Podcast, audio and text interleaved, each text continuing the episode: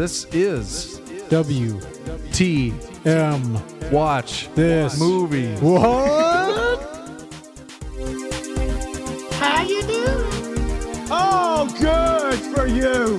Oye, Berkshire, yeah. Oh, wait. I ain't drinking up. First, you gotta do the truffle shuffle. Obviously, you're not a golfer. Watch a few movies, take a few notes. W. T. M. Watch This movie. Welcome back to a brand new episode of WTM Watch This Movie. I am Eric Mulder. Some of us pump, and some of us slump. Joining me per usual, back again, is Mr. Positivity, Wolfie T. You crazy if you think I'm gonna walk up some dark alley with a loud orange hat on my head and a whistle. Back, back again. Shady's back. I was gonna do the whole thing, but then I didn't want to do it because I'm not a huge Eminem fan. But uh I heard he turned 50 the other day. he's just old and bitter now. So I saw a picture of him and 50 Cent, and then somebody switched their faces with the app instead of him turned 50. Oh, I bet that looked uh Looked like Tropic Thunder. interesting. How he always pictured himself. How you feeling? I, I'm uh I don't know if I had COVID or not because I didn't get tested. I, I didn't go to the doctor, but uh just toughed it out. Mm-hmm. But I had all the classic COVID symptoms, which are also the classic flu symptoms and the classic bad cold sym- symptoms. Mm-hmm. So I don't know. I guess I had COVID. Classic sinus infection symptoms. Well, I had a fever for a couple days and body aches and stuffy nose and uh, scratchy throat and uh, that type of stuff. So, uh, Mhm. and now I'm I'm. It's been a couple weeks. I'm still a little stuffier than normal, and um, I got a little bit of a cough here and there, but uh, I'm back at it. Been back in the office this week. Hmm. I worked at at home last week while I was still a little symptomatic. Hmm. Um, the only thing I regret about not getting tested is our company is still gives you five days of leave, uh, paid leave if you test positive for COVID and can't work. Mm-hmm. And uh, by the time I figured that out, I was already out three days of PTO. So I kind of regret that. But uh, other than that, it was just like I haven't been that sick in years. But then again, I heard that's a result of locking everything down because it's the worst flu and cold season in uh, several years because they locked everything down and made us wear masks for two years. Yeah. So our immune systems are weakened. That's what I that's the word on the street. That's what Dr. Fauci said, you know, and he also said he had nothing to do with locking anything down. Didn't he quit yet? I thought he was stepping down. I think he announced his retirement, but I don't know the date that he's going to actually Okay. retire. But yeah, he uh I heard he like I said, I heard he had nothing to do with locking anything down. At least that's what he says now. Uh I'm sure there are several video compilations which may contradict that. I may or may not have seen. He said video compilations of him recommending that we lock everything down. but it may or may not have come out of his own mouth several times during the last many years. Just like he denies uh, being responsible for possibly thousands of gay deaths in the 80s with the AZT treatments. You know, I saw a clip of the Pfizer.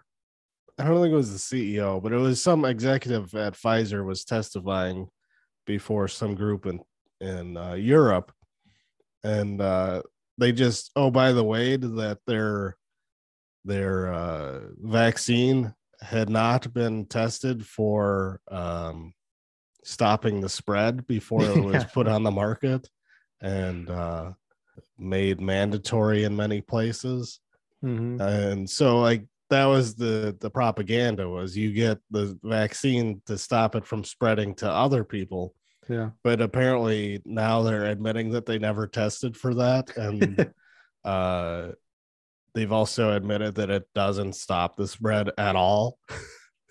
I remember uh, seeing the statistic that it had, or like you were supposed to have about a 95% chance of not getting it if you got the vaccine. Like it was, that was the, I know, I don't know if it was the efficacy rating or, um, but just They- like transmission wise, like 95% chance you are not going to get this. They unequivocally said if you get vaccinated, you will not get COVID. and like every major person in power repeated that. Yeah. And, I, I uh, know. I remember them pushing for, you know, we need to get herd immunity, you know, They stop said if this you, get, transmission. if you get vaccinated, you will never get COVID. And then you can yell at the people who don't get vaccinated because somehow them not being vaccinated stops your vaccine from working. Well, see, here's the problem, Brett, because so I, I've been vaccinated, you know, so are you, right? I got the Johnson and Johnson. It doesn't really count. Boy, I feel like a horse's patoot.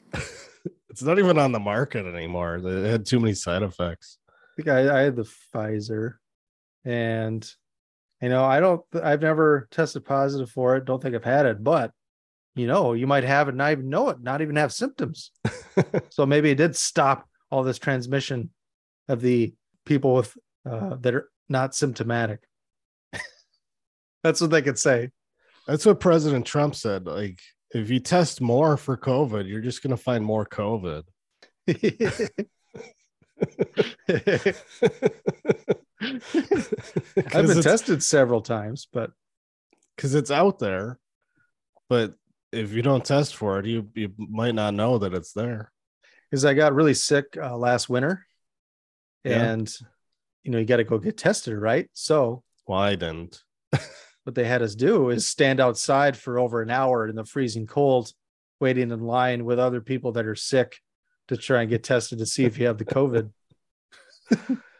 and then it came back negative. Uh, See, when I got sick, I said, What are they going to do if I test positive for COVID? They're going to tell me to go home, drink lots of liquids, get some rest, maybe take a ibuprofen for the fever. mhm. And so I said, well, I don't need a doctor to tell me that because I'm already doing that. Probably shouldn't have contact with people. It's like, well, I'm not hitting the town feeling like this. yeah, like it, the last thing I want to do is leave the house right now. Yeah. All right. Well, it is uh, great to have you back. I got to say, I was a little worried. Uh, I felt like checking on you because you messaged me Sunday, I think it was, when we were going to record with Stu. And you're like, you know, I really sick, can't make it. Just go on without me. And I was like, you sure? No, we can just wait. And you're like, no, no. And like a day or two later, like I thought that was kind of weird. I was like, well, you've never done that before. And uh like a couple days later i went on twitter i was like well, let's see what wolfie's doing and you hadn't posted in like four or five days and i'm like has he lost the will to live or is he okay? And Yeah, then about didn't- then the next day i think you finally posted something on there. I'm like okay he is alive. Yeah, I didn't I didn't post much on Twitter when I was sick. you're too sick to even you know type down snarky comments I was just watching the game show network and trying to sleep without gagging on my snot in the back of my throat. what game what game show were you watching I just had it on a loop. I had the game show network on like the entire time I was sick. Cause like I didn't want to put something on that I wanted to watch because I knew I was gonna be like in and out, falling asleep. Mhm. And uh I don't know, their rotation is like like they get the match game is on at noon. And then uh what else do they they have America Says and they have 25 words or less. They have the $100,000 pyramid.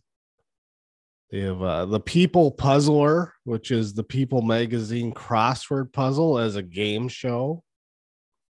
it's hosted by Leah Remini, and she just makes fun of these people for being idiots because they have the dumbest people on there. Uh, and then of course Steve Harvey's Family Feud is is the big one. Mm-hmm. But it's uh it's a lot of just like game show network shows now.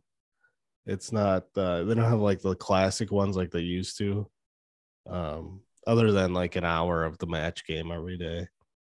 But I used to like watching Card Sharks, but they they don't do that one anymore. Mm. I rewatched The Running Man last night. It holds up. With Dickie Dawson, Mm-hmm. I was going to say you mentioned Family Feud. I I watched the original host last night. Uh, well, he's a regular on the match game. what's that? everybody, he was a regular on the match game. He was uh everybody picked him in the bonus round because he he knew what was up. He was like the he was like the smart one on the panel. Him and Yeah. uh, Charles Nelson uh, Reilly. yeah, Running Man, whole lot of fun.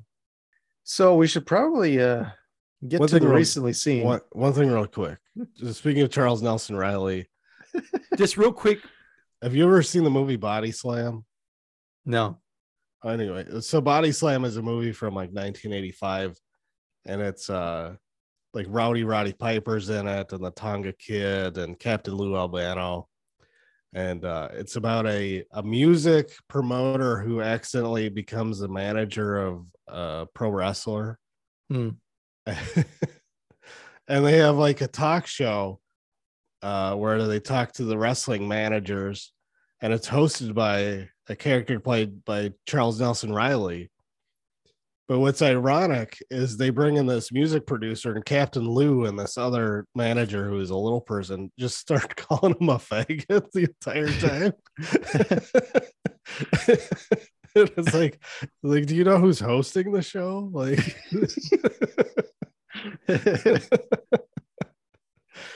and then like, Uh. there's actually like people in the crowd with signs that just say faggot. Jeez. it's like times were different at 85. Well, that was just a few years before uh, Bill and Ted. So Oh, well, Bill and Ted was even. Well, the first one was what 88 or 89. But that, I mean, that word was used in kids' movies like Bill and Ted and uh, the Monster Squad. Yes, yes. Bill and Ted's Bogus Journey. They definitely say the F word. He calls the devil the F word. Mhm. Well, they say I think a couple. Of, they say it a couple times in Excellent They- Adventure. Yeah, uh, when they're in the medieval times. yes. But uh, yeah, Anyway, so I just had to put that in there real quick. real quick. we should uh, get to the recently seen because we're gonna do uh, kind of a special double spoiler discussion. You could call it. We're going to talk about a recently seen movies. I completed the movie challenge for the baby, and we're going to both talk about Halloween ends. You know, gotta spoiler see the baby. Got to see the baby. Uh, we're both going to talk about Halloween ends, spoiler free, uh, in the, I guess, uh, first section of the episode, and then you know we're going to talk about the baby with spoilers after we kind of wrap it up, and then after the baby discussion, we're going to have a spoiler filled discussion of Halloween ends. So. If you've seen that one, you can stick around to the very end of the episode for Halloween ends. It's on Peacock. It you don't is. Even, you don't even have to go it. to the theater for it. Yeah. I saw they were saying that it bombed because it had like 40 something million at the box office.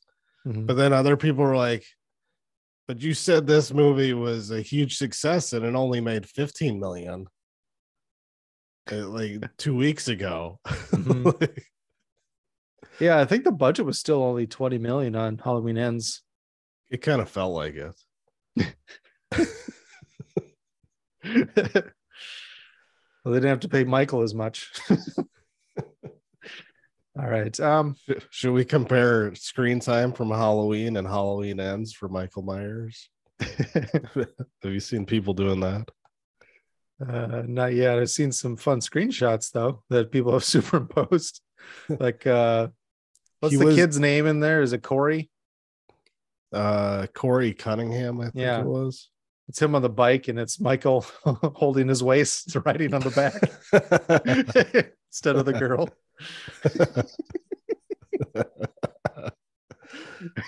That's I think Lores had that uh meme or something he posted about, but anywho. Yeah, let's let's get into it. What did you see, Clarice? What did you see? Let's begin with Halloween ends. Spoiler free, mind you. So it just came out uh last weekend. Which is funny because it um when I was reading about it, I was like, okay, I know it's going to Peacock. And I think it said the the people who have free Peacock, they're not going to get it. You have to be a paid subscriber. Yeah, it sounds about right. Well, Peacock's levels are weird because they have a free level Mm-hmm. and then they have a premium level that uh Has ads. has yeah, which has ads. And uh you get it you get the premium level if you're an Xfinity subscriber. Mm, And then they have premium plus, which is ad free. yeah. And I want to say they may have even added another level above that, which I don't know what that one has, but or maybe I'm thinking of a different one.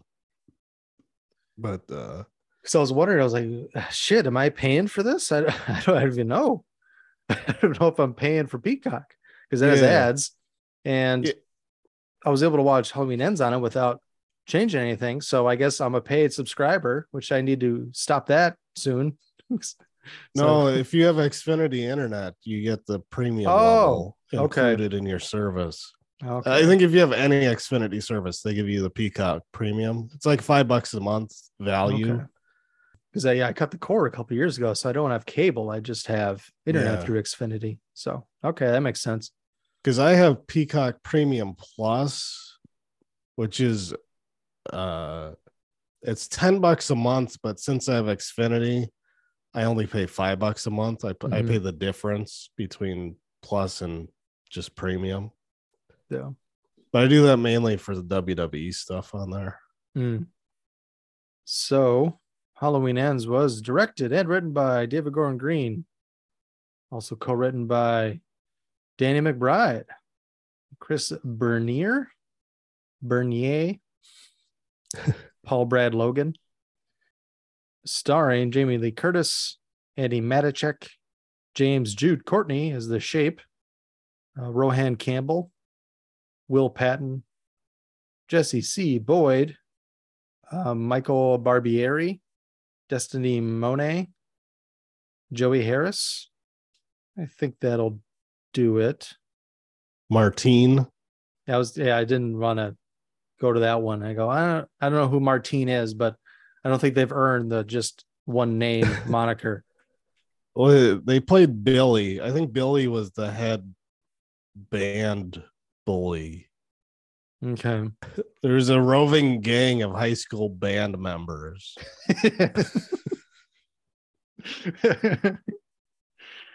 uh, synopsis The saga of Michael Myers and Laurie Strode comes to a spine chilling climax in the final installment of this trilogy. Not much of a synopsis, I'd say. That's uh quite the editor editorialization of the uh, synopsis there. Spine chilling climax is a really loaded uh, way of describing it. Did your spine chill at the climax? Because I thought I went out with a whimper. Yeah. It reminded me, what was that line from Southland Tales? Uh, where there's Pimps don't commit suicide. no the other one that they repeat throughout. Something about going out with a whimper instead Is of it a something bang. that Boxer Santoro says? AKA Black Adam. What's his uh Jericho Cane?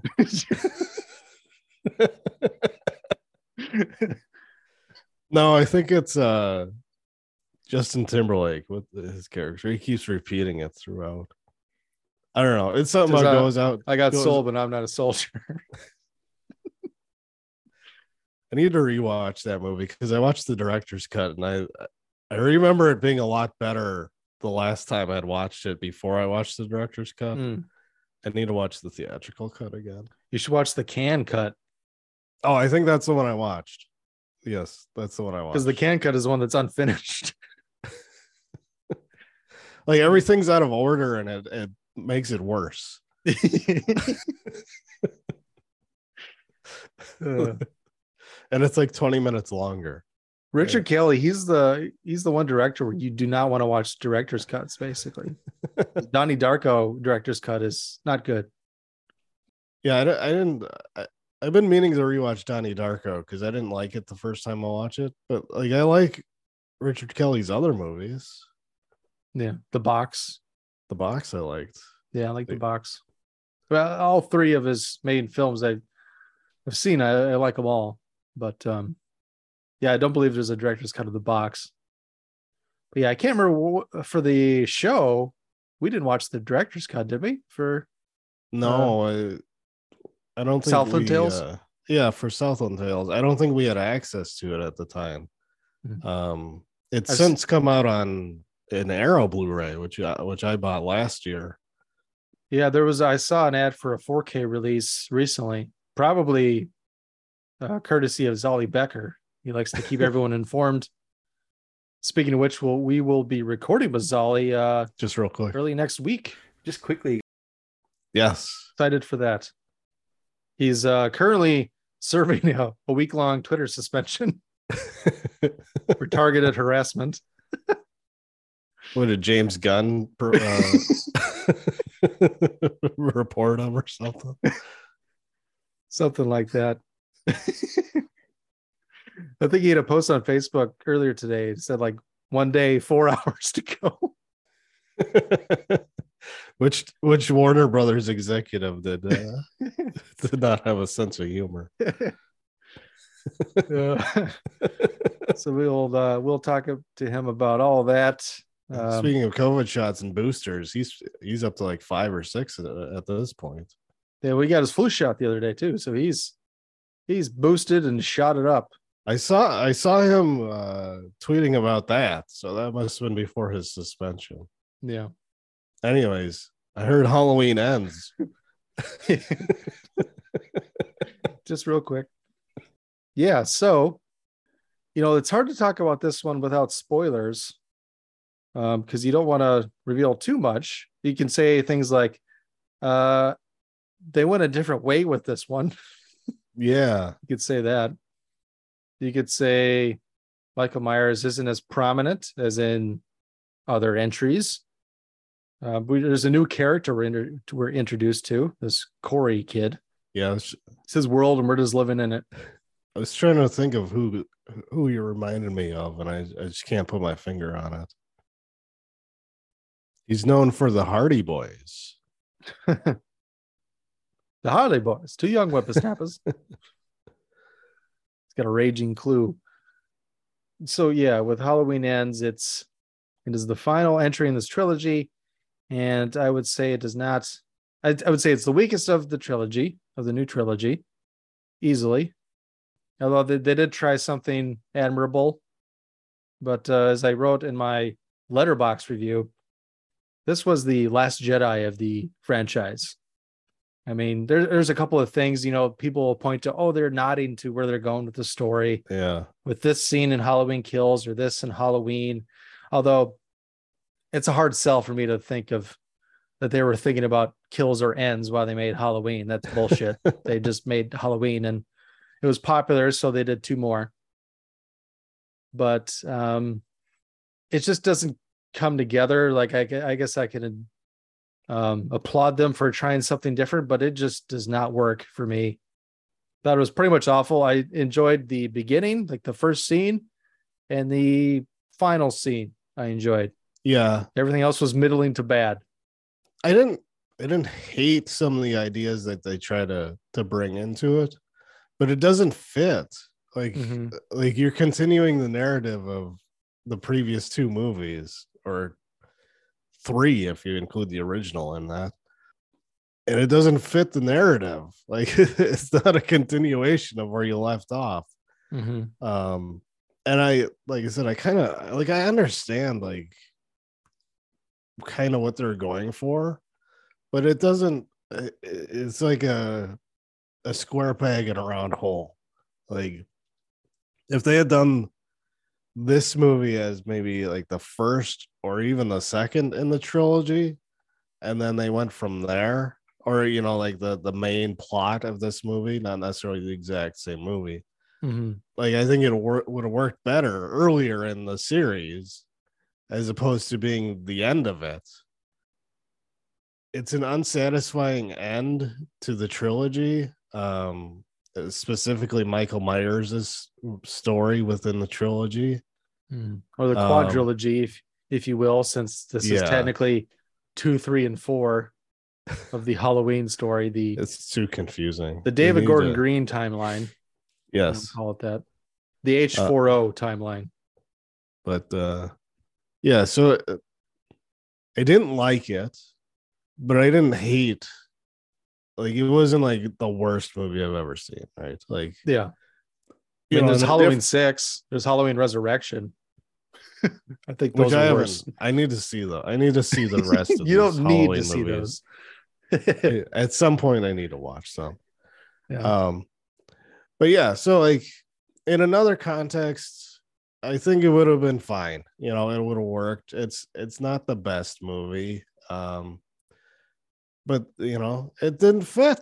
Like it didn't fit. It was uh it was disappointing. I thought that the uh the Michael Myers character was kind of done dirty. Um, especially after what they did in the first or the last two movies with him yeah. where like he went from like he was an absolute like superman and now you know it's a it's like a complete 180 with his character so yeah i i agree it was disappointing All right. Well, let's rate it. Um, I wouldn't say it's a never, but it is definitely a very strong last resort, or almost between a last resort and a never. It's it's worth seeing. There's a couple of you know you, you got to complete the quadrilogy, right? right But yeah, it's a last resort for me. It's a last resort. yeah I, I also give it a last resort It's a last resort. obviously if you're a completionist you want to see it uh but like i said in another context i i think it, it would have been okay um for the most part Yeah, I and, agree with and i i think you know a couple years down the line if you revisit the the the series you know it it probably will feel like a better movie than than maybe what you think today but i don't think it's going to be one of those ones where like you have to go back and rewatch it or like you have to see this if you know you just have a fleeting interest in the series um because it is probably the most disappointing of of this section of the franchise Yeah. All right. Well, what else have you seen recently? i watched the much anticipated 2022 netflix movie. Never meant to be on peacock never meant to be in theaters. Hmm. rob zombies the Munsters um of course it was written and directed by rob zombie. Stars his wife sheri moon zombie Hmm. Really? uh, shockingly. Uh, Jeff Daniel Phillips, Daniel Roebuck, Richard Brake, Jorge Garcia, who you may remember from Lost. Hmm. Yep. He's back. God, Uh, what was his name in Lost again? Uh, I don't remember. I've repre- I've repressed a lot of my lost memories. Uh, Sylvester McCoy, uh, Hugo. Hu- Hugo. That's right. He won the lottery with the numbers off of the he sure did. And then they had to go back to the island. we gotta go back. no, you don't. End the series. They do that like twice. There's two uh, seasons that end with we got to go back. Once they go back, the, the rest of the series is just shit. like they go back at the end of season three, and the like the last three seasons are just garbage. They start time traveling and shit. Disgusting. um, also starring Catherine Shell, Cassandra Peterson, who I believe is best known as Elvira. Yes, Elvira plays uh the the chick that plays Elvira plays somebody else. anyway, Uh, Tomas Boykin or Thomas Boykin. Uh, that's probably about it. Uh, the synopsis it's a reboot of the Munsters that followed a family of monsters who moves from Transylvania to an American suburb. So I read a interview that Rob Zombie did with Variety before I watched this movie, and like it gave some insight into like his mindset in making it, and like everything he talked about seemed like the opposite of what it should have been. Like if if you've seen the original series at all, and like one of the things he talked about was like they wouldn't let him film in black and white, so he's like, what what's better than that? Let's just do like super cartoony, bright colors. And then um I don't know, there's something else he said like the audience he said something like the audience is smart, you don't need to dumb things down for them. But then he goes, You gotta have an origin story because otherwise people don't know what's going on with these monsters. like they don't understand who they are. So you made an origin story. As So, he is like- wont to do. Yeah, so you get the backstory of how Herman is made, which you don't need, and then how he and uh, Lily uh, meet up and fall in love. And uh, this movie had one of the worst trailers ever made. Like, not a single laugh in it. It looks super amateurish Yeah. and the movie looks super cheap. It feels disjointed. Like it's just a bunch of random scenes like strung together at times, like that don't seem to flow. Like there's no, I don't know, no continuity in some areas, Mhm. and it's way too long. It's it's an hour and forty nine minutes. It's way too long. Um, but it's it's almost hard to compare to the the 1960s series or any of the spin-off movies thereafter because these characters are so much different than than those original characters. Like the the only uh resemblance in, in most cases are just a slight visual resemblance. Like they don't sound anything like them they uh they act and talk completely different in a lot of ways. But there are funny moments throughout uh which i was uh, pleasantly surprised at. Um i laughed more than i expected to. Um richard brake is fantastic. He plays multiple roles. Mm. um he's a real highlight. Um he he, he stands out as like the only real actor in the movie. Hmm. Um everybody else is doing like uh hammy sitcom stuff which you know i i think that was uh in that rob zombie interview he like he intentionally directed everybody to overact just to try to match the aesthetic. Um but yeah anyways it's uh it's an origin story. It's completely unnecessary but it's there. Uh it's too long it looks super cheap. It uh doesn't go together really well. But there's enough funny parts and characters and and things in it to to keep you interested uh at least to to give it a uh you know maybe throw it on in the background or something when you're doing uh you know something else or whatever. Um but it's uh it's not the worst movie that you you would expect I, I'm gonna give uh, Rob Zombie's Munsters a last resort, It's a last resort. but uh, you know, it, not as bad as I thought it would be. Okay. I saw a film on Prime, I believe, from 2011. It's called The River Murders. You ever heard of this? No, it doesn't sound familiar. Probably because it's straight to DVD trash. Sounds about right. Um, so this film was directed by Rich Cohen, Rich Cowan, starring Ray Liotta, uh, Giselle Fraga, Michael Roderick, Sarah Ann Schultz, Christian Slater, Ving Rhames, Melora Walters, uh, Raymond J. Barry, and Michelle Krusiec. Raymond J. Barry sounds familiar. I uh, remember him from um, Walk Hard, plays Dewey's father, John C. Reilly's father. Wrong kid died. that guy. Oh, that's another movie that I've repressed because I didn't think it was funny at all. Oh, okay, yeah, yeah, yeah. Okay. That's quite the cast, though. You got Ving Rhames in there, Christian Mhm. Slater. Yep. We so my wife and I have started doing uh kind of just alternating picking movies. and Have you had a good one in there yet? Either way.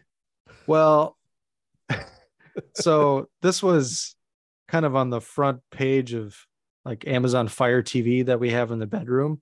Mhm. Um suggested for you because she watches a lot of true crime stuff.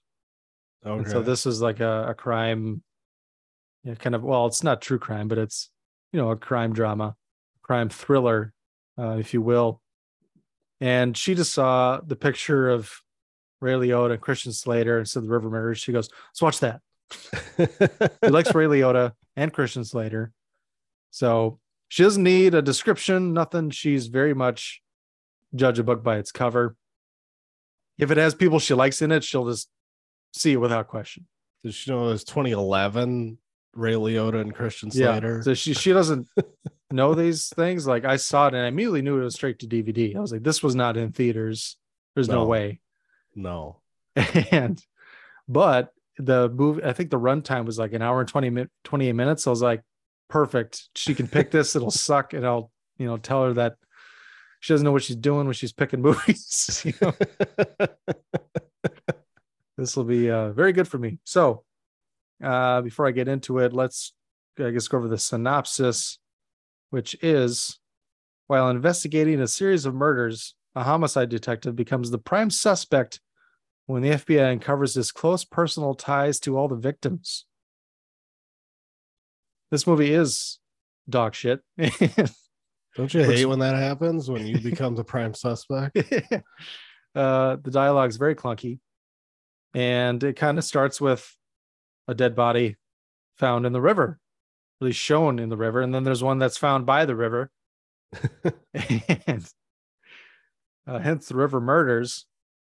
So Ray Liotta's down there with all the cops. You know, they they pulled a body, and Ray Liotta recognizes her, and he just kind of offers up like, "Oh, you know, I dated her for a few months about 10 years ago and we had sex right over there, right by the river. That makes me a suspect. Why would he say that? he just offers it up. And then so Ving Rhames is like, all right, we're gonna go by the book on this one.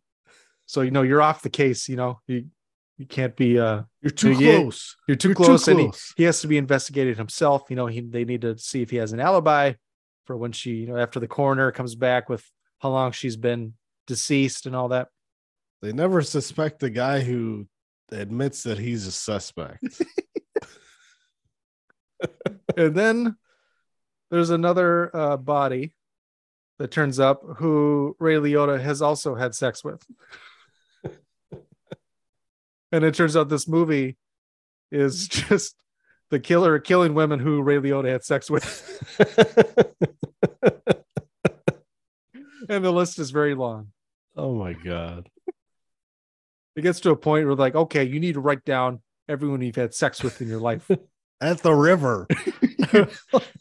Everybody you hooked up with at the river. Well, this is gonna be a while. You know, how long do, can I take to do this? Because it might be a while.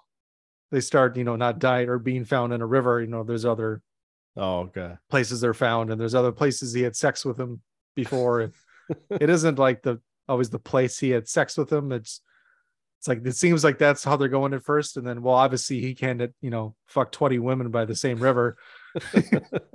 so I guess the killer branches out. But so I guess like the second or third body they find is also in like a park, and Ray Ray Liotta still, you know, has to keep his distance, but he goes down there anyways to see what's going on. He's like he's out jogging. And Ray, Ray Liotta is so this is you know he died when was it last year? Yeah, within the last two years for and sure. I think he was 62, something like that. So he's in his early 50s in this film. and he wasn't on Chantrix yet. No, he was not. or what, or what was that? What it was called? Chantrix. They, he did those commercials for the. uh What was it called? I think it was just called Chantix. Isn't it? Yeah, Or was there yeah, hour something, there? something like that. It's uh, he did commercials for a stop smoking pill, Mhm. and then he died. then he died of natural causes in Jamaica or whatever it was. Yeah, because you could tell he is, you know, out of shape and here. He's got a nice big pot belly that he's still jogging with. And he jogs down to the crime scene. And there's two detectives there that he knows. And they kind of start telling him the details of the case.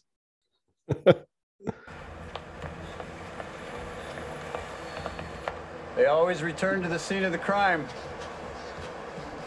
Hey, don't cross that tape line. You need to check for enemies that she made at the DA. I called over there. They're gonna be sending you a list of her convictions from the past three years. What do you got here? Anything? Shouldn't tell you this, but the coroner called and found the ring. You could be the expert witness. They found it in her pussy, Jack. Area we heard you knew very well.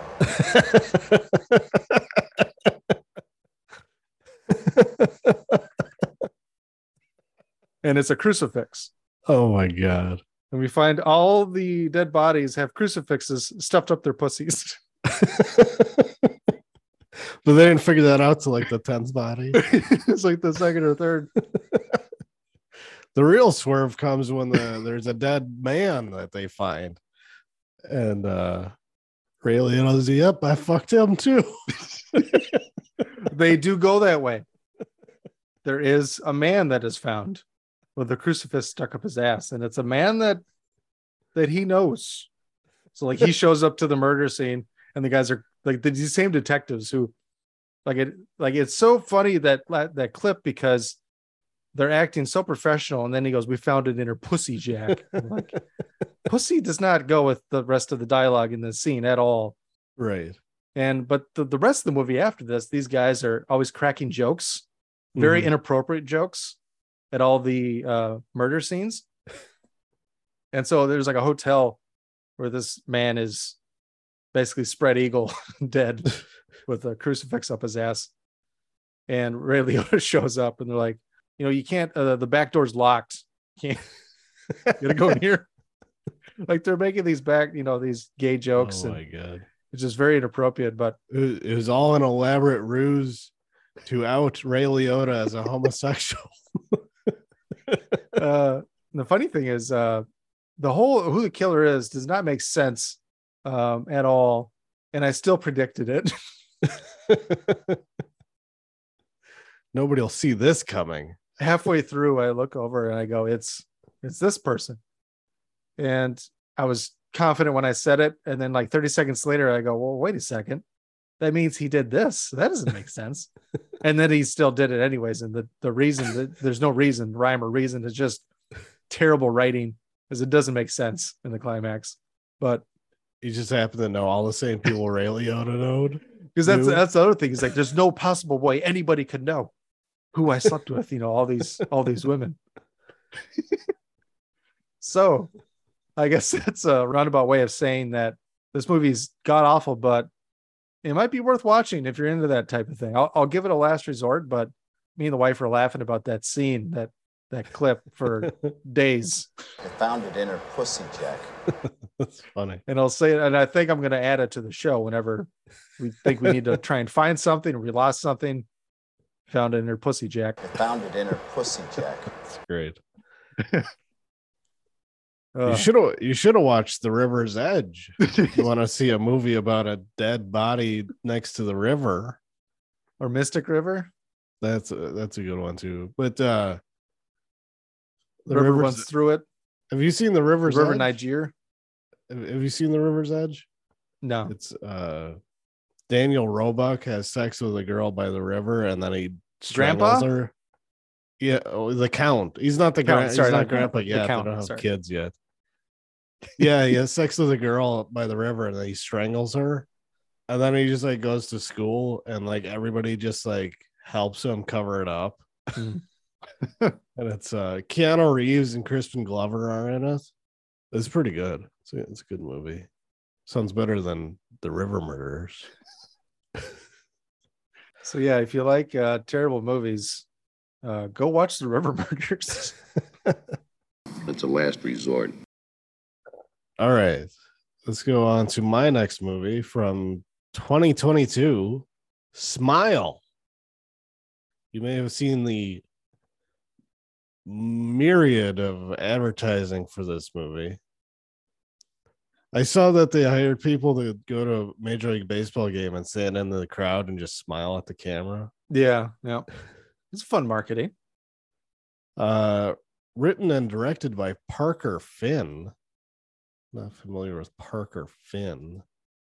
It's his first uh, feature length film. Mm.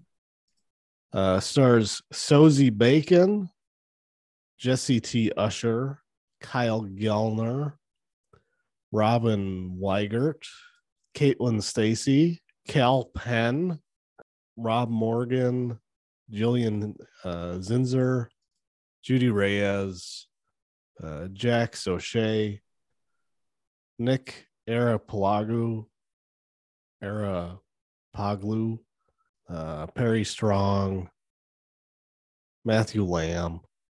That's about it. Uh, synopsis After witnessing a bizarre traumatic incident involving a patient, Dr. Rose Cotter starts experiencing frightening occurrences that she can't explain. Rose must confront her troubling past in order to survive and escape her horrifying new reality. Mm. So this uh this reminded me a little bit of It Follows because there's a a pattern where it's it's like a curse that attaches it to a person and then something happens and it attaches to somebody else. Mhm. Um, in this case, the person who's been cursed has witnessed generally a suicide, like a pretty gruesome suicide, and then they go on and commit suicide in front of somebody else, and then the next person who witnessed it, you know, they get cursed. And the curse is basically you start seeing people just smiling at you, just really creepy smile. But I I really like this movie. It was uh it's got a lot of jump scares in it and the story kind of lends itself to that. There's some fake outs and stuff. I read some reviews after the fact that you know pointed out oh it's a, it's a metaphor for trauma man. It's a metaphor for trauma. I thought that was Halloween Ends. which every horror movie is a metaphor for trauma. Um it actually kind of reminded me of men a little bit but like a better version of men. Mm. Maybe not quite as on the nose. It was a little more uh subtle with the metaphor.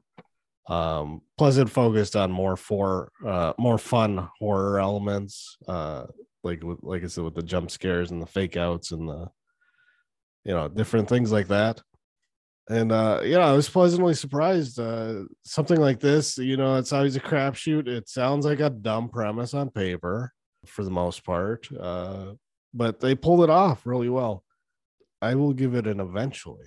Eventually. i think it was uh it's worth seeing. It's got some cool special effects in there too and uh like i said the, a lot of there's some cool fake outs that i really enjoyed uh, and the ending i liked uh, quite a bit too. Um so i would recommend it. Go see smile. All right.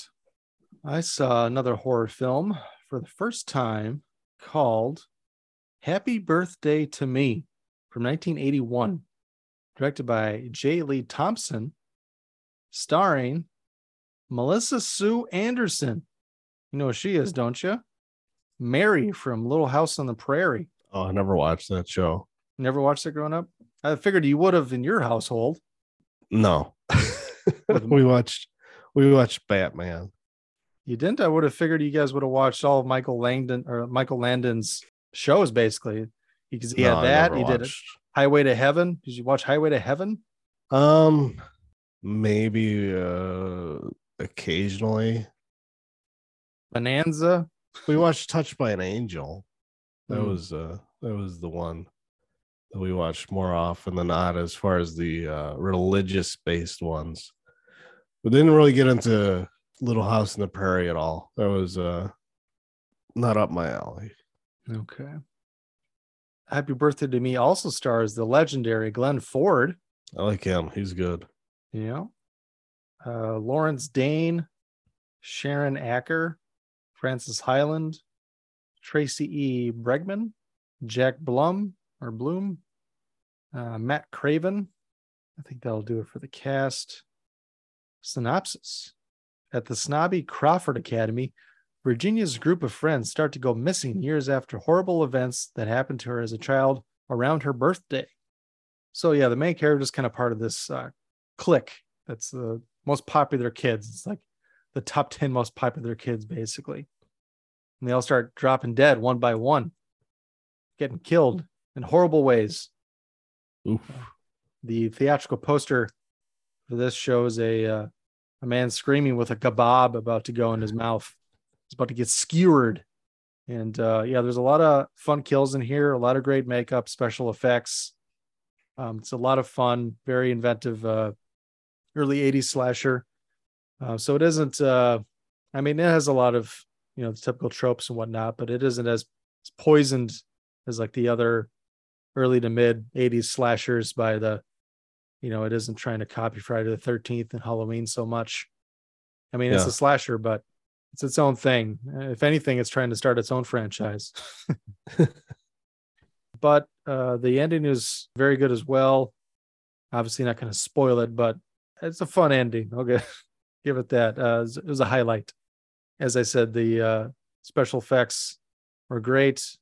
Movie's a lot of fun overall. I would uh, definitely recommend it. I will give it an eventually. Eventually. Nice. It's one that I've been wanting to see for a long time. I just haven't had an opportunity yet. My next movie from 1972, Ben. Now, I swear I've heard that this was Michael Jackson's favorite movie, but he sings the theme song at the end, so I, I could be uh, confusing things. this is a, a sequel to the movie Willard. Uh, are you familiar with the movie Willard? No. Uh, it was remade uh, in the 2000s, starring Crispin Glover. Um, I've not been able to find that one. Uh, as of, I haven't been able to watch that one, but the uh, the original Willard is uh, it stars the guy who went on to become Senator Kelly in the X Men movies. Um, he was also the chairman of the Susan Ross Foundation on Seinfeld Okay. Yep. And basically it's a it's about a loner who uh befriends a bunch of rats and then there's a just a swarm of rats. But this is a, a direct sequel. It have it picks up right after the end of willard so uh if you don't want to spoil willard uh watch that first because it Mm. it's basically starts with like the last five minutes of that movie. Directed by phil karlson uh, starring Lee Montgomery, Joseph Campanella, Arthur O'Connell, Rosemary Murphy, Meredith Baxter, a young Meredith Baxter.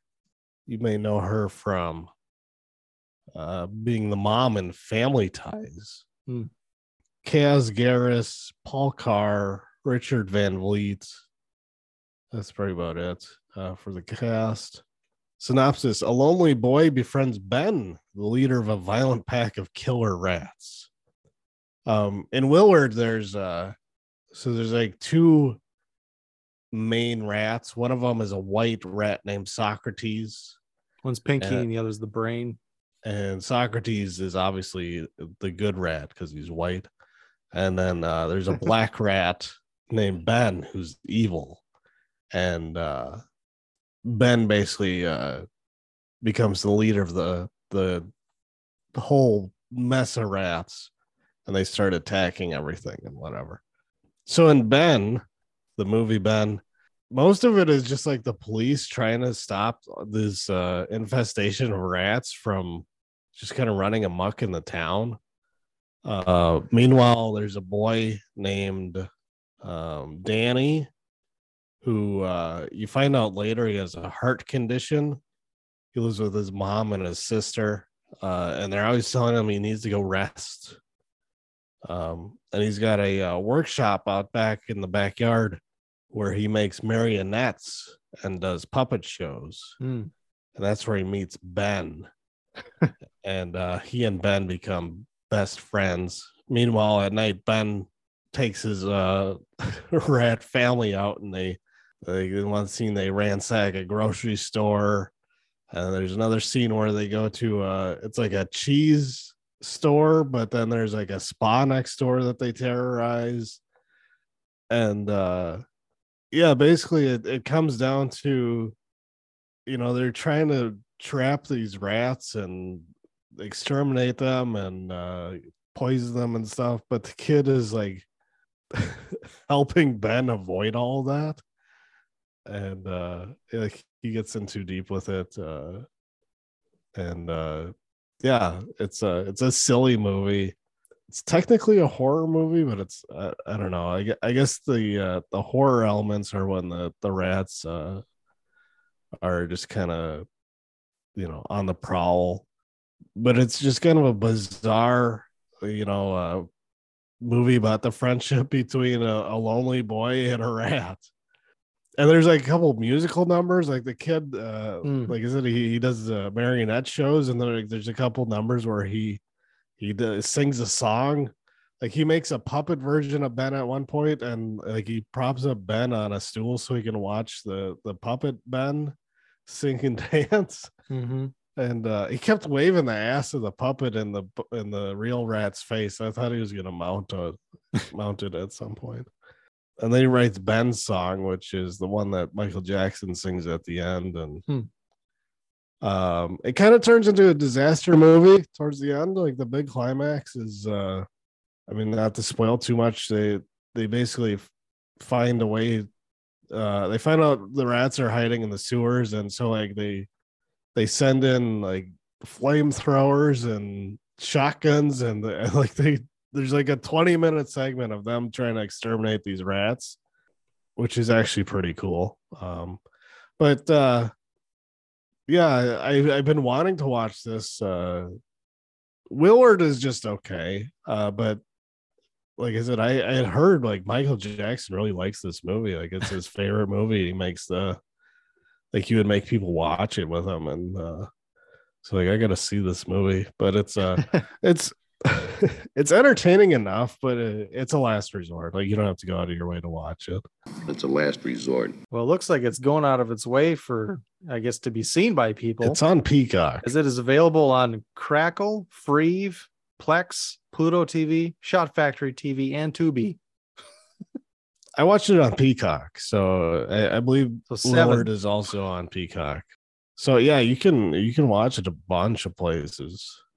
But yeah, if if you uh if you care, watch Willard first. Willard's the more famous one, I think. Okay.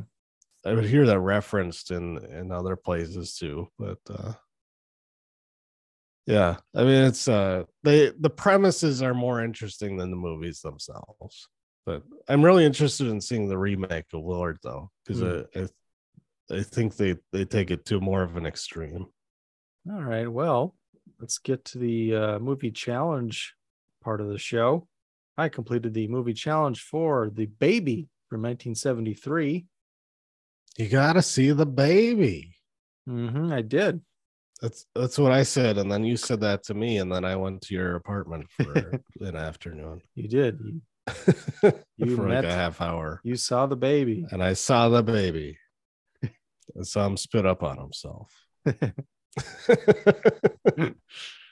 uh, directed by Ted Post, starring uh, Anjanette Comer, Ruth Roman, Marianna Hill, uh, Suzanne Zenor, who uh, thought was quite fetching, the, the blonde daughter. Ooh! Would I love to jump on her bones? Elba. What about Jermaine? She does TV commercials sometimes. Uh, Tod Andrews, Michael Pataki, and Erin O'Reilly. Synopsis A social worker still reeling from the loss of her art- architect husband. I don't know why that's in there. Uh, investigates the eccentric psychedelic Wadsworth family, consisting of a mother, two daughters, and an adult son with the apparent mental capacity of an infant. It's important that you know that her husband was an architect, I guess. Well, I don't get why they say the loss of her husband because it's, I don't know. We'll get into it. yeah. It's, I don't know. It's it's wishy washy. Mhm. That was one thing I was going to ask you. Like, at what point did you did you spot that coming? Yeah, I guess we'll get into that in spoilers, but um, I will say this was uh, a lot of fun. It's not like it's scary, but there's at least a couple of scenes that were very disturbing. I thought there's some good tension at the end, the the, the climax. So there's some Yeah, some scares, if you will, to be had there. Performances were pretty good for the most part. The the kid who or the guy who plays the infant, the the I guess the the tw- the early the guy in his early twenties who has the mind of an infant, the baby. yeah. He's just known as baby. He doesn't have a name. Although I think they dubbed the uh the sound for him. Yeah, but I even think. the the physical acting was uh, pretty good. Right. acting like a, a baby as a 21 year old with his oversized crib and even as a an outdoor crib you know he can't walk so he's crawling around everywhere there was a, a little bit of blood uh, in this movie you know I, I i always wonder when i watch a movie like this you know from the early 70s i'm like oh i wonder if there's gonna be any blood or not you know Yeah. they didn't really have a, a lot it's hit or miss if they really do This is a PG, but it's Yeah. a, you know 1973 PG. Yeah. So th- I thought there was a decent amount of blood and gore, if you will, I guess, towards the end. But um, yeah, it was like I said, it's hard to talk without spoilers, so we'll just save all that for our after we wrap up the show here. But um, I liked it a lot. Kind of on the border here. Um, I'll give it an eventually, but it's pretty close to a Swedish for me. Eventually. Nice. I I would agree with eventually. Um, it's so bizarre. It's such a strange movie. Mhm. Um, but it's it's a lot of fun. Like I, I uh, after I saw it the first time, like you know, I, I just I wanted to watch it again. You know, Yeah.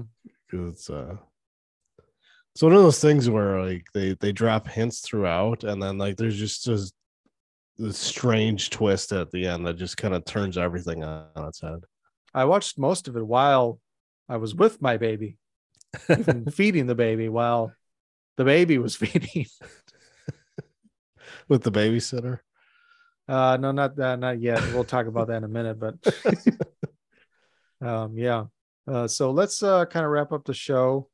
Uh, i guess you got to challenge me for next time before I do we have to challenge you. This is a challenge. To piggyback off of our Evil Dead episode, I'm going to challenge you to watch the remake, which I think is just called Evil Dead. There is no the yeah i think that's correct Fede Alvarez, the, the good Fede Alvarez. Well, that and Don't Breathe are both good, but his involvement in Texas Chainsaw was not enough for me. well he didn't really uh he didn't really do that much did he in the new Yeah, because I mean, he was supposed to. He was supposed to, I think, write and direct it. And I think they he ended up still as a producer, but um, yeah, I forget why he kind of became less involved. It seems like they didn't really. uh, well it's a really good with it, movie it's a really good movie though Says you, the new texas chainsaw massacre people who know know you and uh, Walter. and zolly said Zolly did like it. All right. Well, um, so yeah, let's uh, tell the folks at home where they can get some lovely WTM merch. you can head over to WTM watch this movie dot creator dash spring dot com. You can reach out to us. You can email us at watchthismovie at yahoo.com. Follow us on Twitter at watch this underscore movie or Brett at positively wolf one. You can also follow us on Letterboxd. Brett is under, you can find him under the same handle. You can find me slash the show's account under Eric underscore Mulder. Uh, check out our website at WTMWatchThisMovie.com. And please rate and review, subscribe on Apple Podcasts, Stitcher, Spotify, and many other podcast apps. So, watching the baby, yeah, that first disturbing scene for me was the the breastfeeding scene with uh, the babysitter, and it get it gets to a point where I felt like I was Steve Martin in The Jerk when he's watching the the the kitten juggling. It's like that's it, turn it off. Oh, so weird. Well, then later, uh, the older sister just climbs into the Mhm. crib with them. Yeah, that was the other. uh, thankfully, that cut- was only like five seconds. They cut away, but it was like, what the hell is that? what happened here? Yeah, they don't really go back to that. That's just kind of to provide some context, I guess, to the family and how they treat them. Because that's also around that time, I think, where they show you that they're actually shocking him and beating him and stuff. Yeah, with the they got the cattle prod. Hmm Um, because he starts doing too much in front of the uh, social worker. So you know, baby doesn't walk, baby doesn't talk. Yeah, the, the breastfeeding, he just starts going after the nurse's uh, boob, which is very unsettling. And then it's, you know, she's resisting. She doesn't, she tells him to stop. He doesn't. Yeah, She kind of relents. And then it seems like she's really enjoying it. yeah, I mean, maybe that was unintentional, but it looked like she was getting off on it. Well, it was weird though, because she was just the babysitter. Like, Yeah. I don't think she had uh like I think she just was gonna let him suck her nipple, but like I don't think like she had milk in there. yeah, that was another thing. I was like, no, there's nothing in there. So And I don't know uh, why you're trying. The phone call with her boyfriend was pretty hilarious though. So she uh, refers to him as the Or freak, wearing right? panties. I always I always wear panties. Fine, I'll take them off for you. thinking about it now, that whole scene doesn't really make a whole lot of sense in that the mother and the daughters just leave him alone with the babysitter. And uh, the blonde says later that, you know, no one's to ever leave him alone with anyone. You know, someone's always got to be around, basically. So I don't know why they trust that babysitter Oh, so much to leave him alone with the babysitter while they go out and have egg rolls. I don't know. Well, they must have used that babysitter for a while though, because they're Yeah. like, oh, she always leaves the TV on. hmm Yeah. Yeah, that's a good point. I didn't even think of that. I just thought of it now when I was like, "Wait, why, why, why did they leave him alone with this babysitter? Well, I wonder because I assume they don't want to leave him alone with somebody from the state because they could lose their state aid. Yeah, Um, whereas the babysitter, like, you know, they beat the shit out of her and they're like, nobody's gonna believe you. oh, we'll, we'll, we'll press charges anything. on you. yeah, No, for assaulting the baby. Uh huh. He has the mind of a child, and you basically saying that she molested him. and- That's rape or whatever. I forget. Uh, Alba gets really into it. The Mhm. the blonde chick. Um, oh, I was gonna ask you. Uh, we kind of teased it. Uh, at what point did you kind of figure out one that the husband was still alive, and two that he was um disabled?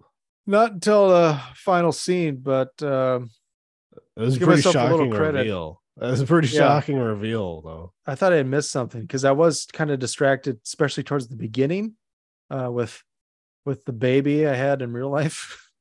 and I thought I had missed something because she does uh, mention it later. Oh, I mean, going over scene by scene again, I guess they drop little hints like, uh, you know, she says she's still happily married or whatever to that dentist guy. yeah, Even though like at the time you're like, oh, she just lied to him to uh, stop his advances, but she could just be telling the truth. Well, Um, there's uh there's one scene where she and Germaine are so so like at the beginning she's like looking at photographs of the her and her husband, I think it was. And then there's a scene where Germaine's walking her to her car and they're talking and uh she says, "Oh, my husband was an architect." Kind of implying that he's not an architect anymore. And then uh Jermaine says, Oh, I like to go hiking on the weekends. Maybe you could come along. And she says, No, I spend my Saturdays with my husband. Okay, I Um, must have missed that because I was, you know, I- looking at all those pictures. I thought she was, you know, sad that he's gone and that he had died because she said mentioned something about an accident, and I didn't Yeah. really, it wasn't really clear. Yeah, they- she even says keep it to the to the stepmother later. There's that scene towards the middle, or even more towards the end, where she says something along the lines of, you know, it was my accident was my fault. We lost him or something. Yeah. And I was like, it's oh, it's really vague because it Mhm. it could be like because the implication is almost like oh i go to the graveyard on saturdays and i Mm. spend you know the afternoon uh, at his uh, at his grave you know or you know bring a picnic or flowers or whatever mhm. but yeah at the end you find out that he's he's just had his mental uh capacities taken away from him and he's basically an infant in himself and now she has two of them and uh it's kind of implied that she's gonna bang both You think so? I don't know. She, I think you they, don't think so she's treating them as uh like their brothers. You know, like they got you got to play, you got a play buddy now. You know, you got a playmate. yeah but I, I thought it was kind of implied that she's gonna fuck both of them Hmm. i don't know maybe Well, but because I thought she was better than the the other family. so it's like that's just me her uh intentions. she she kidnaps baby and then she fakes the photo of him standing wearing a business suit Yeah, to prove that he was faking it. yeah. I thought it was like okay, this is a nice twist that she's not actually um, taking him to a you know a hospital or a, a place where he could be treated Yeah. uh, and maybe helped with his development. And she's just taking him home because the the family suspected that oh she just wants him for herself. She's you know she's a nut job or whatever. Yeah. She kind of is, but I guess I don't know. Maybe Not not Maybe for the it's better? reasons why. Yeah, not for the reasons why you thought. yeah Although she locks baby in the closet too. yeah Um, so she's not as nice as you think she is, you know. yeah. But you're not you don't see her uh shocking him with a cattle prod, but Well, then again, they they murdered three people and then buried them in the swimming pool. although I'm sure the other family had already murdered because that one social worker they said went missing. Oh, people go missing all the time. yeah, that was the, what her superior says. Oh, people go missing all the time. they said it was good enough for the police. It was good enough for them. Mhm. But uh So it was a double Yeah. cross. a lot of stuff going on in that movie. It's it's you know, it's thinking about it, it's it's almost deeper than like you want to give it credit for because they like kind of sprinkle those little clues along the way, but still make it uh, you know, shocking at the end. Just a complete reversal of uh what you think is happening, you know. Yep. But yeah, a lot of fun. I really enjoyed it. Anything else for the baby? I think we covered most of it. It's probably good enough. I, I don't think there's anything else. I mean, there's some other scenes like they had the party scene and Mm-hmm. they tied her up in the basement and the baby got her loose. And It's funny. The the the mom had that heavy smoker's voice. oh yeah, It was funny because the wife was walking through the uh, living room, and she kind of did a double take at the TV. She goes, "Oh, that's a that's a woman." she just had heard the voice, and then she looked at, "Oh, that's a woman talking." I did like at the the party that one creepy guy kept hitting on the social worker. Uh, I forget what the character's name was. Dennis. Anne, uh, the social worker. Anne. Oh, Um, and then it just turned out to be Alba's ex boyfriend because she just dates scumbags. yeah. But it's implied that like she's maybe still in high school or college age Hmm. because she gives tennis lessons after school. Yeah. But uh, yeah, that's probably enough for the baby. I would I would recommend it. It's on. uh I got the Arrow Blu-ray, but um looks like it's on AMC Plus, Tubi. You can watch it on Tubi if you want to sit through the ads. hmm But uh it's short. It's less than an hour and a half. Uh, Yep. Yeah. Bizarre and fun. Speaking of not so fun, here's Halloween ends. yeah. Yeah. So spoilers will follow for Halloween ends. Yeah, my biggest problem with it is so you know they they do something a little different. Not that it's wholly original, but different. Um, you know, they make Corey kind of the focus, uh, and his transformation, I guess, is kind of the main plot of the of the film, from good to evil. Yeah. And you know, Michael Myers is kind of put on the back burner.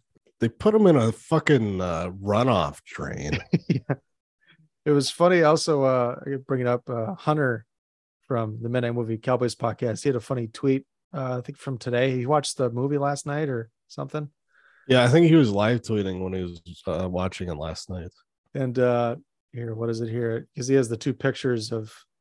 Well, he, he posted a picture of the the band, uh, the school band, uh, roving gang, and he says the the guy on the second from the left is not in is not a band geek, and uh, I I said that's a chick.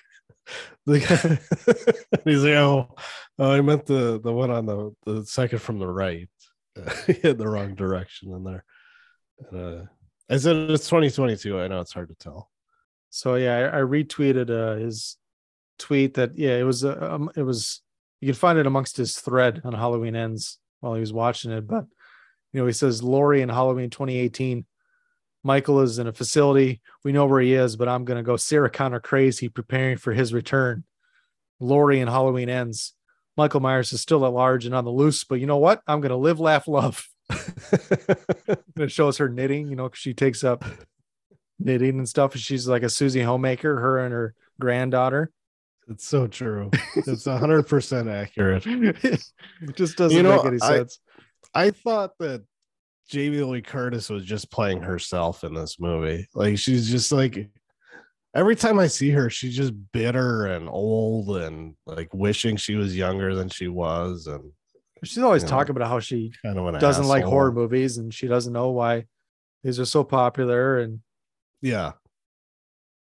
And I I don't like know. Harrison Ford and Shia LaBeouf just shit talking their own movies. Well, like I, I just remember back to like the 90s when I first started figuring out who Jamie Lee Curtis was. And it was because she would like show up on Nickelodeon and like uh, other networks like that, like, you know, trying to act like a young person, but like she Hmm. was clearly in her 40s and Well, Freaky Friday was coming out. like, like way, like way past her coolness uh expiration date and like she was trying so hard to to fit in with the young people and like be the cool mom or whatever Mhm. and uh obviously this is before i saw any of her horror movies from like the 70s and 80s but like every time i see her since then it's just like oh she's just even more bitter now and angry and like just upset that she like doesn't fit in like she's not the cool person that she wants to be Yeah. i don't know even her role in this movie is it seems like it's severely uh trimmed versus previous well versus the first uh the 2018 one Yeah. halloween kills she was put on the back burner there too Yeah. Yeah, but with you know, with ends, you know, her character doesn't make as much sense, but Michael Myers even makes less sense to me with the story line, I guess the story beats that they were kind of like the direction they were going with him in Halloween Kills is why that was he's, he so weak he's, ba- he so basically weak? supernatural because they like the trailer for um Halloween Ends, I think might have included bits of kills, at least one of the trailers did, um, to kind of get you ready. And then, of course, the, the trailer for Halloween Kills, and one of the things it ends with is Jamie Lee Curtis saying, you know, the more he kills, the more he transcends. yeah You know, that was basically like the most famous line outside of evil dies tonight. evil dies tonight But it's like, okay, so they set up And the he fact killed a lot yeah, he did. in Halloween Kills. uh, like it's making him stronger because he's you know in the first halloween he was shot six times basically and runs off Yeah. um you know they kind of go back to that in halloween kills with the flashback well, Halloween Kills, it was it should have been Halloween Overkills. Yeah. with how much they fucking beat the shit out of him, Mhm. Like, and they shot him again like four or five times point blank lot, range Yeah, they stab him multiple times you know beat him with bats and uh, he just goes into overdrive he The killed wife the whole was- crowd. the wife was sleeping while I was rewatching that, and she kind of woke up and just I, I had it paused, and it was when the whole gang was had encircled Michael, and we're just about to start taking turns killing him, Yeah, and uh, she went back to sleep, and I was like, yeah, you know, the new one's coming out, and he goes, well, how did he get out of? How did he get away from all those people? Go, well, should have seen Uh, it, you know. He's superhuman, I guess, and then it's like, just doesn't it- kidding. He's not yeah. superhuman. Doesn't it end with him looking out the window of his own house? His yeah house? because he uh goes upstairs and kills uh Laurie's daughter yeah, and then just stares out the window because for some reason Laurie Laurie's daughter uh Judy Greer felt a connection is like you know we used to Michael used to look outside that window so I'm gonna go do that and then yeah Michael kills her Well, which I thought was the like- house. They was like, oh, the house. I was like oh that's kind of cool I guess I don't know kills one of the quote unquote new main characters but then yeah so it ends and he just vanishes again Yeah, though he should have been dead, but if he wasn't, then that basically means he's superhuman. They're hinting at it with that he transcends, and it's like he's you know he's just evil personified, which was kind of the whole gist of all the movies, anyways. So Yeah. then all of a sudden it goes from him being a supernatural like figure to a guy down on his luck in the with all the other hobos in the in the, in the runoff pipes. well, I, I couldn't figure out because he does like a mind meld with Corey. Like- yeah. I don't know. It's weird. Like he's standing behind scene. a like they're in a, a drainage sewer under a overpass, and like Michael Myers is like hiding behind a wall with like a little hole where he can reach out and grab him by the throat. And instead of choking him out like he normally would, like he's like, "Oh, I can see that you murdered a child, so you're evil like me." Mhm. and I couldn't tell like, oh, is Michael's evil transmitting into Corey, or is there like some other connection there where he's like, I can't kill evil, I can only kill innocence. And uh, but and then from there, like Corey, like it becomes a different person. He's got the the eyes that Michael has. Mhm. Michael's eyes. And he doesn't need glasses anymore, and he can see fine. And he has to basically regenerate him like uh, original changes. Texas Chainsaw. Come on, Grandpa, get her. Grandpa does it the best. He's the best. They basically allude. They allude to him getting sustenance from dragging dead bodies into the sewer once in a while. And I guess That's what eating I was thinking. Because that other hobo was like, "Hey, that's my job. I bring dead people to to Michael Myers." Um, But, but then that I, has like, never think- been hinted at that he feeds off of human flesh, it was or- weird. or does he devour their souls, or what? Because he's still very weak, so apparently he's sucking at doing that in the the four years that is in between Halloween kills and Halloween ends. Yeah, wasn't there a scene where they he brings a victim down there and then yeah, uh, he because because it was his uh it was Laurie's granddaughter's uh, ex boyfriend or whatever the cop follows him down there and uh yeah it was kind of implied that Michael needs to kill to get stronger but then Mhm. like he's still weak and Corey Corey just out muscles him and he takes his mask and shit yeah, and like, like I said I think but then he sits stuff- up. Does the Michael Myers sit up? Yeah, the, the which the Undertaker and Kane stole later. But yeah, like that stuff with like Corey kind of taking on the the characteristics of the evil or of the shape or whatever, you know, that would have worked better in an earlier installment. Like as the final installment of this trilogy, like it doesn't work. Mm-hmm. Like I, I was, I thought it was interesting. Like it's an interesting idea, and uh, you know, you didn't do like the worst job of pulling it off. Although, like, there's a lot of, you know, dead time. Uh, you know, there's a lot of time between kills. Like, there's not a lot of action in this movie. Um, there's a little bit at the beginning, and then there he gets bullied by some band kids, and then like it- not until the end until you start getting more action in there. Um, Yeah, like yeah, like I like I said, I, I like the opening scene, but it doesn't make sense for a Halloween movie. no, I like when the music comes in because that's the Halloween music. and then they use the font from Season of the Witch, which which was kind of cool. So it's like they're going almost with like a Season of the Witch type of feel, and then it's it's not the Michael not- Myers story, you know? now's not the time. Yeah, that was not definitely not the time.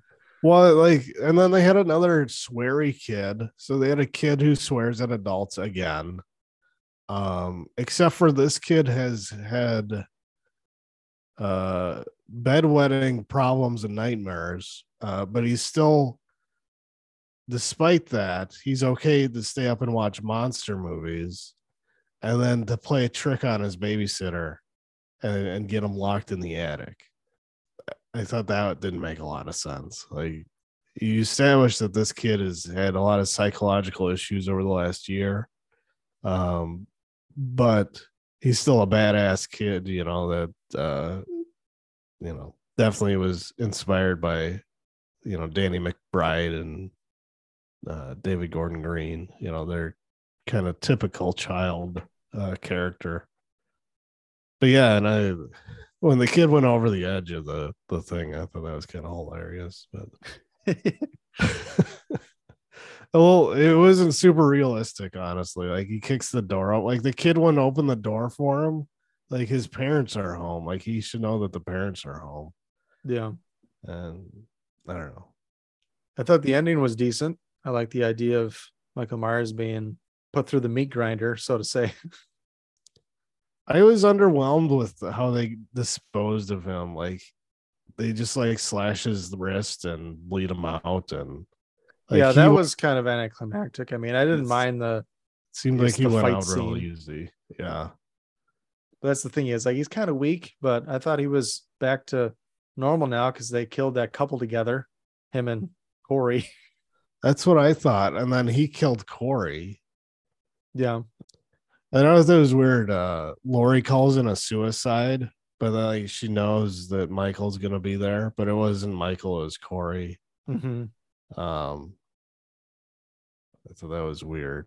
Like, Yeah, I don't know why she had to like use that as a ruse to hide like her faking her death because she shoots that pumpkin, you know. yeah, She could have just like hid behind a door, couldn't she have? but like, why does she have to call it in? Like, is he listening to the police scanner? it's like, I don't. Isn't he on his way there anyway? I guess it's also to have the cops show up too, but like, then whose benefit is that? that's only probably one showing up. You know, if you say Michael Myers is here, the whole fleet is going to come. If you say Yeah. there's a suicide, then there's going to be an ambulance and a cop car that shows up, probably. yeah, maybe. So I don't know.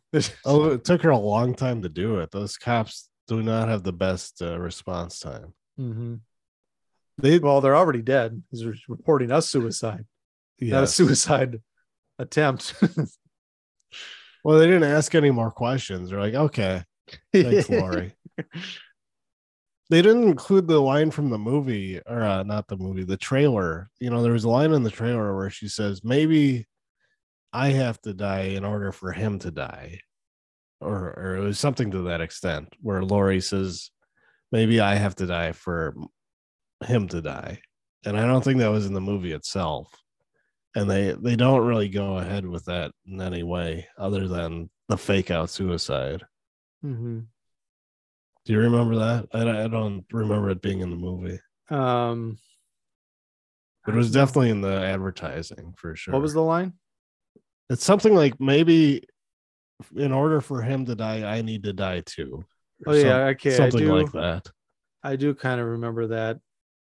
Um, It was like the implication was they're so connected that she has to die in order for him to finally yeah, be killed. thought they were like gonna, you know, stab each other at the same time, or like one blade through two bodies type of thing. Or like she she slits her own throat and then he just you know drops dead. you know? It's like we're like Fight so Club. connected. We're so connected. Oh my god. Yeah, they should have just changed it into like a Tyler Durden thing. And then it's Laurie's been in the mask killing people. Laurie's been Michael Myers the entire time. that would have been a twist I didn't see coming. Probably would have made more sense. You know, I did see on Twitter somebody somebody who was uh, trying to make the argument that this trilogy it's not about Michael Myers, it's about the town of Haddonfield. and so this was the perfect way to wrap up. It's about trauma. Is the perfect it's always about trauma. Every horror movie is about trauma. Because God forbid we have, you know, other things to draw from, uh, uh, you know, the Halloween Kills is the community trying to, you know, coming together and uniting, and Who's the facing their real problems evil? and issues. who's the real evil. they killed that guy that they Mhm. thought was Michael Myers, but he was actually just a mental patient who was about five foot seven and bald and not wearing a mask. That's the commentary on cancel culture. I like the Texas Chainsaw Massacre commentary on cancel culture better. um, yeah, I think I I uh, definitely enjoyed Halloween Kills more than Ends. Now, I still don't like Kills. I thought parts of it were entertaining, and there's definitely some laughs in there, unintentional and intentional. Yeah, I didn't I didn't rewatch Kills, but I have a feeling that if I did, it would it would be better than Halloween Ends, just because there's more stuff that goes on in it. Like it seems like there's more action and Yeah, definitely. um, you know, you get Super Michael Myers in there. You know, Mhm. so All right. Well, I guess that's probably enough for Halloween Ends. I agree. Anything else you want to add? No, I, I can't remember that Southland Tales line that I was trying to think of. Uh, Something about out with a whimper. It it fits this uh, this movie perfectly mhm. in its position in the in the series. All right. Well, we will check you later. Guess we'll see you around. All right, check you later. Bye. Wait, such a dork, man? What are you talking Check you about? later. Check you later. Hey, man, get off my case.